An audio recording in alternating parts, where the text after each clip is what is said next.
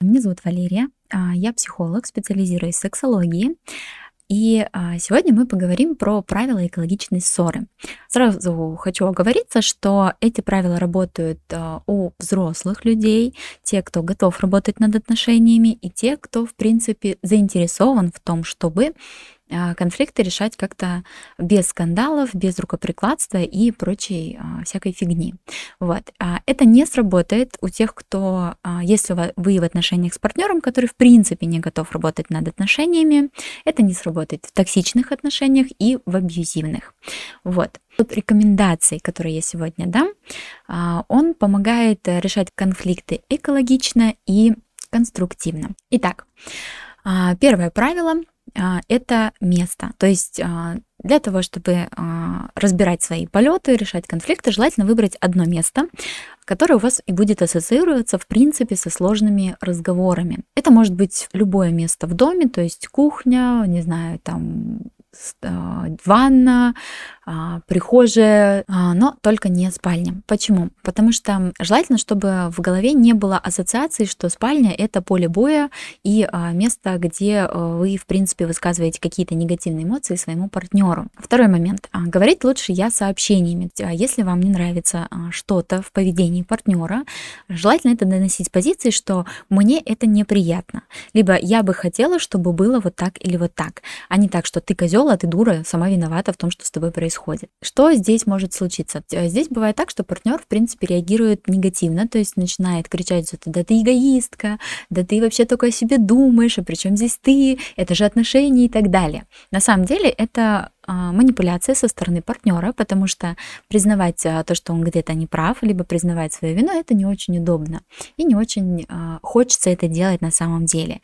Либо здесь может быть э, какой-то перенос, то есть когда вы говорите, и манера очень похожа на какую-то значимую фигуру, которая в прошлом с такой же манерой подавала информацию. И тогда человек начинает автоматически защищаться и пытается оправдаться. Но и опять же, если вы говорите с тем, тем посылом, что да, вот ты такой нехороший, человек в большинстве случаев не слышит саму претензию, он слышит одну единственную мысль, что это я плохой. А, далее, следующий момент. А если вы что-то критикуете, а, предлагаете свои варианты решения. Не так, что просто мне вот что-то не нравится, и ты что-нибудь с этим сделай.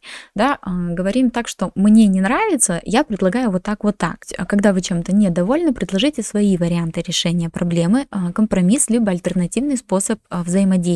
Если не хватает фантазии на то, чтобы предложить свои варианты, есть самый универсальный, такой как «давай обратимся к специалисту, послушаем мнение со стороны», пусть он нам порекомендует, что сделать, да, потому что мы сами, а, видимо, не справляемся с этой проблемой.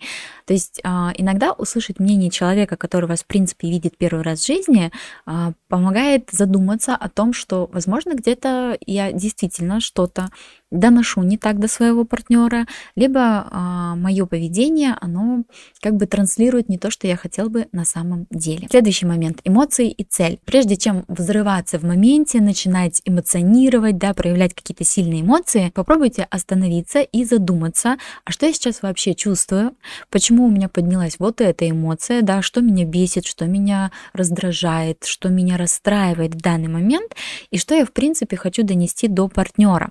А бывает так, что когда мы пытаемся донести какую-то мысль до партнера, нас не слышат, да, и а, начинается какая-то сильно бурная реакция. О чем это может говорить? А в этот момент есть такой очень а, классный лайфхак. Можно спросить у партнера обратную связь, да, а что ты услышал в моих словах? А, потому что зачастую к одному и тому же слову каждый из нас вкладывает свой смысл. Ваше, допустим, мне досадно было вот это, вот это, партнер может услышать, что он вообще тварь конченая и э, несет какую-то чушь и делает вообще фигню какую-то непонятную. Ну и, соответственно, автоматически уже пойдет обратная реакция. А, потому что навык отслеживать свои эмоции, понимать, а, на что я сейчас реагирую и какая мысль запускает эту эмоцию, а, он очень хорошо вырабатывается в личной терапии. Но далеко не все ходят в личную терапию, далеко не все настолько прокачаны и осознаны. Вот. Поэтому вот эта вот обратная связь от партнера, она может быть как раз-таки полезна, интересна и а, может открыть для вас какие-то новые грани, потому что большинство конфликтов оно как раз-таки происходит, когда мы не не понимаем партнера, то есть мы его понимаем через призму своих представлений. И в этот момент мы слышим не то, что хочет сказать партнер, а то, что мы а, себе, а, тот смысл, который мы сами в это вкладываем. Следующий момент. В идеале а, желательно договариваться о том, сколько времени вы уделяете решению этого вопроса. Желательно, чтобы решение конфликтов, да, какие-то ссоры не длились более 30 минут. Почему? Потому что когда конфликт затягивается, вы перестаете слышать партнера, вы начинаете повторять одно и то же, либо начинают вспоминаться какие-то старые конфликты, да, какие-то старые обиды, и а, вот это вот затягивается все на 2-3 часа, непонятно чего, вроде бы долгое время разговариваете, но при этом ничего не меняется, вы друг друга не слышите, вы друг друга не понимаете, и это просто затягивается, а, конфликт затягивается решение вопроса. А когда вы, допустим, спустя те же самые 30 минут берете какой-то перерыв, берете какую-то паузу, у вас есть время, во-первых, у самих подумать эту мысль, подумать о том, что пытается донести мне партнер, что я в этом слышу и почему у меня идет такая эмоциональная реакция. То есть это такой момент саморефлексии. Можно брать э, перерывы, разойтись в разные комнаты, посидеть, подумать э, и затем э, вернуться к этому же э, разговору на еще 30 минут. Либо можно отложить э, разговор на следующий день, например. Но у вас будет время на то, чтобы попытаться понять и услышать партнера, и попытаться понять, как можно еще донести свою мысль, если вот э, таким способом у меня не получается. Но отсюда вытекает следующее правило. Мы обсуждаем конфликт здесь и сейчас. Решаем только то, что волнует на данный момент. Мы не вспоминаем все обиды за 15 лет совместной жизни, и что кто-то когда-то 10 лет назад сказал какие-то непонятные слова. Нет, э, мы вот эти все косяки закрываем. Если конфликт конфликт закрыт, вы к нему больше не возвращаетесь. Вот это вот вспоминание, постоянное перемусоливание одной и той же обиды, одного и того же конфликта, оно ни к чему хорошему не приводит. И если вы сказали партнеру, что да, окей, вопрос закрыт, я тебя простил, да, или я тебя простила, все, как бы конфликт решен, не надо при любом удобном случае об этом вспоминать и напоминать, что а вот ты помнишь, ты такой хороший не человек, да, что-то ты мне сделал не так. Вот, нет. А, либо вы закрываете конфликт и идете дальше, либо если вы не можете закрыть конфликт самостоятельно, то здесь а, можно обратиться опять же к специалисту, да, пойти в личную терапию, проработать, понять, что меня беспокоит, а, что меня обидело, что меня задело, какие эмоции у меня пошли и почему я вообще так остро реагирую. Ну и, соответственно, что со всем этим делать. Вот. Не самое важное, но одно из важных правил а, – нельзя заниматься сексом после а, ссоры. Почему? А, бывает так, что со временем эмоции, они немножко подугасают, да, там начинается быт, рождаются дети, и эмоции от партнера, они становятся не такими интенсивными. Эмоции от близости с партнером, они тоже становятся менее интенсивными. Все становится такое какое-то обыденное, пресное, стандартное, да, скажем так. И в этот момент, когда у нас происходит ссора, происходит какой-то скандал, поднимаются эмоции. Поднимаются эмоции негативные, но они довольно высокой интенсивности. Если после таких конфликтов а, вступать в близость с партнером, а, есть риск, что вы подсядете на вот этот вот экстремальный секс, а, на вот этот эмоциональный секс, и тогда единственный вариант, который у вас будет доступен для того, чтобы получить эмоцию от партнера, это просто поскандалить. Но придете к чему? К нездоровым отношениям, когда вы постоянно ругаетесь, и вместо того, чтобы научиться как-то получать больше эмоций из э, отношений, а, самый легкий способ это закатить истерику, да, не дай бог подраться, конечно, а, ну и, соответственно, после этого заняться каким-то ярким, страстным, бурным сексом. Вот, ничего хорошего из этого не выйдет, сразу скажу. В идеале, если секс будет происходить на следующий день, либо через день, да, когда эмоции уже подуспокоились, и, соответственно, у психики вот этого нейронной связи не возникает, что скандал, а после этого классный секс. И последнее, самое важное, на мой взгляд, правило, мы ругаемся наедине. Не нужно выяснять свои отношения в присутствии друзей, родителей, не дай бог, детей, либо в общественных местах. Если, конечно, если вам нужна драма, если вам нужны зрители, если вам нужно показать, какие у вас бурные отношения, тогда окей, вперед с песней.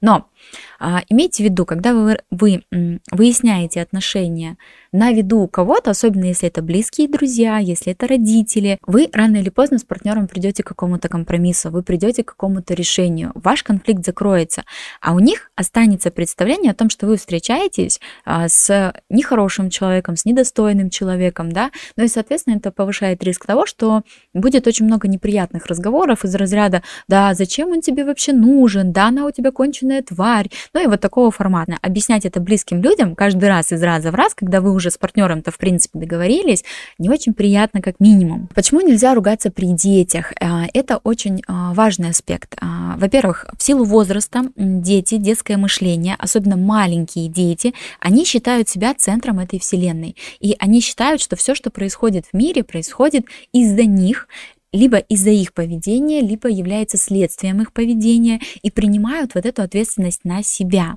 Когда мама с папой ругаются, значит что? Значит, я сделал что-то не так, да? То есть у ребенка мысль такая, значит, я в чем-то виноват. И он может очень легко связывать какие-то события того же дня с конфликтами родителей, да, то есть, например, я там, а, допустим, не лег спать днем, а мама с папой поругались, значит, причина в том, что я себя как-то не так повел. Ребенок опять же, в силу своего возраста, в силу своей наивности пытается найти решение. То есть он пытается придумать, что ему можно сделать, чтобы мама с папой не ругались, да. То есть, например, он может подумать, что если я буду хорошо учиться, папа не будет пить. Вот это вот огромное чувство ответственности, оно э, ребенку не по силам еще. В силу возраста, в силу наивности, в силу развития, на котором находится ребенок. Но вот этот иллюзорный контроль, который есть в представлении ребенка, он с одной стороны позволяет как-то адаптироваться к ситуации, да, и немножко уменьшить тревожность, а с другой стороны накладывает, во-первых, огромное чувство ответственности, огромное чувство вины за то, что, в принципе, ребенку не подвластно. Но ребенок в то же время верит в то, что он может хоть как-то повлиять на поведение родителей, что он может с этим что-то сделать. И поэтому, когда вот эта безысходность от того, что происходит в семье, родители постоянно ругаются, когда она ребенка накрывает с головой, рождается вот эта вера, что я могу с этим что-то сделать. Еще такой момент, а, когда между родителями напряженные отношения, очень многие родители, помимо того, что они просто выясняют отношения с ребенком, бывают ситуации, когда начинают ребенка в этот свой конфликт втягивать. Очень важно понимать, что то, что происходит между родителями, это абсолютно не касается ребенка. Это не его ответственность, это не его обязанность. Ребенок не должен быть таким громоотводом между двумя взрослыми людьми. Вы, как взрослые люди, можете между собой договориться, прийти к какому-то решению. Ребенок в силу возраста, он этого сделать не может. То есть, а, что он берет для себя? Он берет для себя тотальное чувство вины, во-первых. Во-вторых, он берет на себя ответственность за то, а, за что, за что он, в принципе, не отвечает. Может а, пройти, пойти немножко такое искажение, когда ребенок занимает место одного из родителей. То есть, допустим, если конфликты происходят в присутствии сына, мальчик может из любви к маме решить, что я буду не таким, как папа, я вот буду маме а, тем самым хорошим мужем, которого ей не хватает, но он занимает не свое место. Здесь как раз-таки еще а, вопрос иерархии. Родители в семейной иерархии стоят а, выше детей, да, то есть родители это взрослые люди, ребенок это ребенок. И, как я уже сказала, ребенок не имеет никакого отношения к тому, что происходит между родителями, между двумя взрослыми людьми. Он не может на это ни повлиять, ни что-то с этим сделать. Плюс еще очень часто бывает такая манипуляция, когда мама говорит, что вот да я не развелась только из-за детей, тем самым перекладывая свою ответственность на ребенка. Но на самом деле нифига подобного она не развелась не из-за ребенка, она не развелась, потому что боится последствий этого развода. Это может быть вопрос финансовый, да, что а как я буду зарабатывать, как я буду тянуть ребенка, как я буду снимать квартиру. Либо это может быть вопрос осуждения, да, а что скажут родственники, или я стану вот этой вот дамой с прицепом, которая никому нафиг не нужна будет, и второй раз замуж не выйду, и вообще это стыдно, и что подумают люди, и так далее, да. Но при этом признаться в себе что на самом деле причина в этом очень сложно. И что делает женщина? Она говорит, что да я не развожусь из-за ребенка, тем самым перекладывая свою ответственность как взрослого человека на вот это вот маленькое существо. Если родители не дают ребенку понять то, что их конфликты это не его зона ответственности, это не его вина, и это в принципе его никак не касается, то есть как это может проявляться а, у ребенка? Для того, чтобы как-то компенсировать свое чувство вины, а, с ребенком могут начать происходить какие-то постоянные такие проблемы, да, там то упал, то коленку расшиб, то заболел, то еще что-нибудь происходит немножко бессознательно, но тем самым ребенок пытается компенсировать вот то чувство вины, которое в нем есть, которое он на себя принимает за чужие действия. О чем не должны знать дети? Опять же, в конфликтах дети не должны знать о том, что происходит в отношениях родителей, о том, что было о предыдущих партнерах мамы до того, как это был, допустим, брак, о предыдущих партнерах отца и так далее. И уж тем более ребенок не должен знать о внебрачных связях своих родителей, потому что Опять же, очень частая история, когда а, кто-то из родителей да, не хранит верности, что происходит, а, собирается семейный совет, и ребенку начинают вменять, да, что да вот, твой папа или там твоя мама нашла другую семью, и все, он тебя больше не любит. Но, естественно, если а, появляются какие-то сводные братья и сестры, ребенок как минимум имеет право об этом знать, но говорить об этом лучше, опять же, когда ребенок уже к этому готов и может это осознать. Независимо от того, что происходит между супругами, вы в любом случае остаетесь родителями своему ребенку и ставить его перед выбором, да, кого ты любишь больше и на чью сторону ты должен встать, кого ты должен защищать, это как минимум очень жестоко с, отнош... А, с со стороны родителей по отношению к своим детям. На этом у меня все. В принципе, надеюсь, что эти Э, советы были полезны, и вы что-то сможете для себя из этого взять. Учитесь э, разговаривать, учитесь налаживать коммуникацию конструктивно, решать все свои вопросы.